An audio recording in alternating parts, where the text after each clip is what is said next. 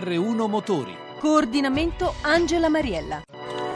Appassionati di motori ben ritrovati da Antonello Orlando, apertura dedicata a Mazda che di recente ha presentato un nuovo modello, la 3 Berlina, rinnovata nel design e con motore 1600 diesel di ultima generazione. Con Francesco Parente, il brand manager di Mazda 3, Giulio Alessandrini, traccia un bilancio relativo ai primi mesi del nuovo anno. Mazda 3 Berlina è stata accolta dal pubblico italiano con un buon successo. E basti pensare che mentre il mercato della carrozzeria berlina quattro porte ha pesato il 3% all'interno del segmento C in Italia, la percentuale di vendita delle 3 berline è stata pari al ben il 12% delle 3 vendute e questo nei primi due mesi del 2011 all'interno del nostro paese. L'arrivo della coda non ha intaccato l'immagine sportiva di Mazda 3 e nel complesso le ha regalato una maturità inaspettata che risulta armonica, piacevole, con chiari richiami tra l'altro alla sorella maggiore 6. Il segreto però del successo sembra risiedere molto nel motore 1600 diesel e nel cambio. Quali novità hanno questi due elementi? Rispetto al precedente motore 1600 diesel Euro 4, il nuovo motore 1600 diesel della Mazda 3 risponde innanzitutto ora alla normativa Euro 5. Ha una nuova camera di combustione, una nuova turbina a geometria variabile ed un filtro DPF esente da manutenzione. Tutto questo si traduce in 115 cavalli in luogo dei precedenti 109 ed in una maggiore coppia motrice che è pari ora a 270 Nm ad un regime di appena 1750 giri al minuto. Ciononostante sia i consumi che le emissioni di CO2 sono migliorati, infatti basti pensare che nel ciclo combinato la Mazda 3 1600 diesel può percorrere fino a quasi 23 km con un litro. Tutti questi risultati inoltre si sono potuti ottenere grazie anche all'utilizzo della nuova trasmissione a 6 marce in luogo del precedente cambio a 5 marce. E questa è una trasmissione che si caratterizza inoltre per la migliorata manovrabilità e velocità del cambio. Una curiosità, lo sviluppo della 3 berlina sarà sempre legato alla sorella senza coda o prenderà strade diverse? Beh, chiaramente per soddisfare le esigenze della clientela occorre oggi essere capaci di allargare il ventaglio della propria offerta. Proprio per questo motivo abbiamo deciso di inserire nel listino la Mazda 3 con carrozzeria a quattro porte. Il progetto di questa versione rimane legato a quello della sorella a cinque porte, cercando però di rivolgersi ad una tipologia di cliente ed in particolare a coloro che pretendono dalla loro automobile doti di comfort e spazio interno tipiche di una vettura di segmento superiore, ma con prezzi listino e anche con costi di esercizio inferiori. Il Salone di Ginevra è ormai alle spalle, prodotti innovativi e spirito aziendale più snello e moderno per la Hyundai che per alcuni spot pubblicitari si affida addirittura alla voce di Giancarlo Giannini, una politica di rafforzamento confermata dal nuovo managing director di Hyundai Motor Company Italia, Fabrizio Longo. Beh, sono mosse che nascono proprio dal Salone di Ginevra e dalla presentazione in particolare dei nuovi prodotti che abbiamo presentato in quel palcoscenico. In particolare mi riferisco alla nuova i40 che è la prima Hyundai in assoluto di segmento D studiata espressamente per il mercato europeo, tant'è che nasce proprio dal centro stile di Hyundai in Germania. È un uh, concetto di prodotto che abbiamo presentato nella versione Station Wagon, ma che si arricchirà per la fine dell'anno anche la, con la uh, versione berlina. L'altro importante eh, prodotto che abbiamo presentato, anche questo connotato da elementi molto distintivi dal punto di vista stilistico, è il Veloster, quindi un crossover 3 più 1, quindi con una porta posteriore unica e che è un concetto di prodotto che io direi all'insegna della polivalenza perché è un coupé sportivo ma con un'abitabilità in, interna, una capacità di carico, quindi una versatilità d'uso che lo rende effettivamente molto elastico e molto flessibile per qualsiasi tipologia di utenza.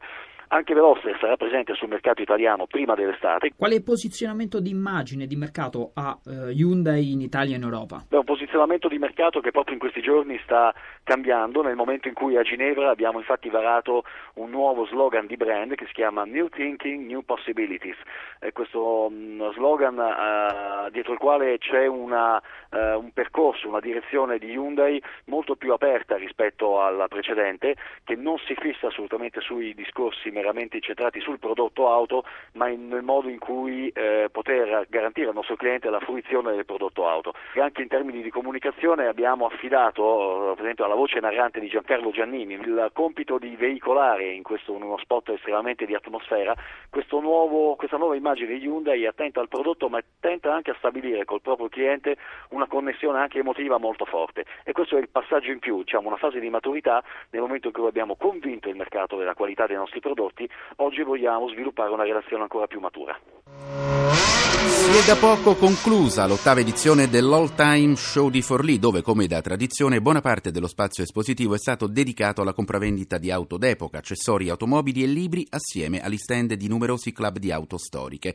Riflettori puntati sulla mostra Un mondo di Ferrari dal 50 a oggi. Francesco Parente ha sentito Bruno Geppi, organizzatore dell'All Time Show. Onore vero, benissimo, anzi, oltre le previsioni. Io ritengo, e così anche i nostri collaboratori che intervengono nel realizzare questa fiera, che sono l'ASI, il Crame, il Velocifero, poi tutti i collezionisti, ne cito uno per caso, Bacchi di Forlì, ma che eh, naturalmente si sono prodigati per ottenere un risultato eccellente, eh, devo dire che eh, i risultati hanno travalicato le aspettative. La formula che ha contribuito a tutto ciò ritengo che sia il fatto che noi mescoliamo, o meglio mettiamo insieme in un'unica amalgama, la cultura, l'arte, il mercato e lo spettacolo. Quanto rosso si è visto in questa edizione dell'All Time Show? Più di quanto la gente si aspettava. I complimenti sono stati tantissimi perché 43 Ferrari, dalla prima, che allora si chiamava ancora Avio, all'ultima prodotta dalla casa di Maranello, la gente ha potuto vedere la storia di tutta questa famosa, magnifica e che ci ha reso l'onore in tutto il mondo della Ferrari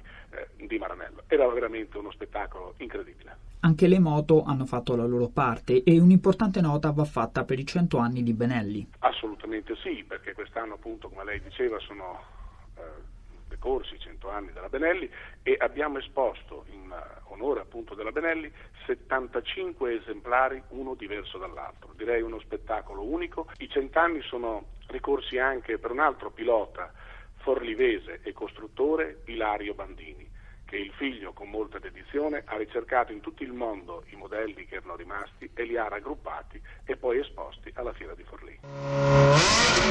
Più energia in pista per i piloti di auto e moto grazie a un bite dentale che, utilizzato durante le gare, consente di ridurre lo sforzo muscolare sino al 70%. È il risultato di uno studio coordinato da Piero D'Agostino, medico specialista in odontoiatria.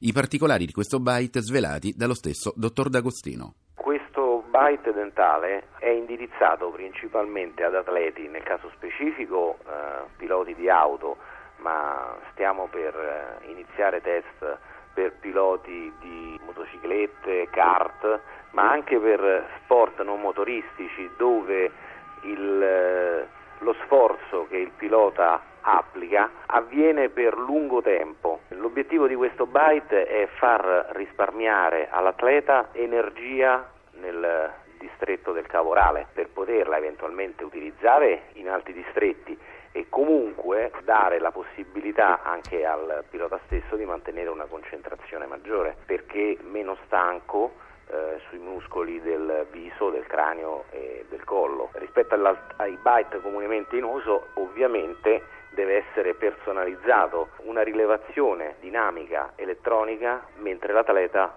eh, svolge l'atto atletico. Quando e come è nata questa intuizione? È nata in campo automobilistico perché il mio hobby sono le auto. Facendo la professione di odontoiatra, sapendo cosa può paziente fare durante il sonno o nei momenti di stress sui suoi denti e sui muscoli del cranio, ho fatto diciamo il classico 1 più 1 e ho detto perché non far utilizzare un byte ai piloti. Qualcosa esiste per questo scopo, però è una cosa completamente diversa perché prima cosa non è personalizzata in maniera precisa, poi tantomeno non vengono fatte delle rilevazioni dinamiche, cioè elettroniche, mentre il pilota sta svolgendo diciamo, la sua professione, quindi si riesce ad avere una precisione e una personalizzazione estrema. Grazie a Massimo Vasciaveo per l'assistenza in regia, appuntamento con GR1 Motori, a domenica prossima.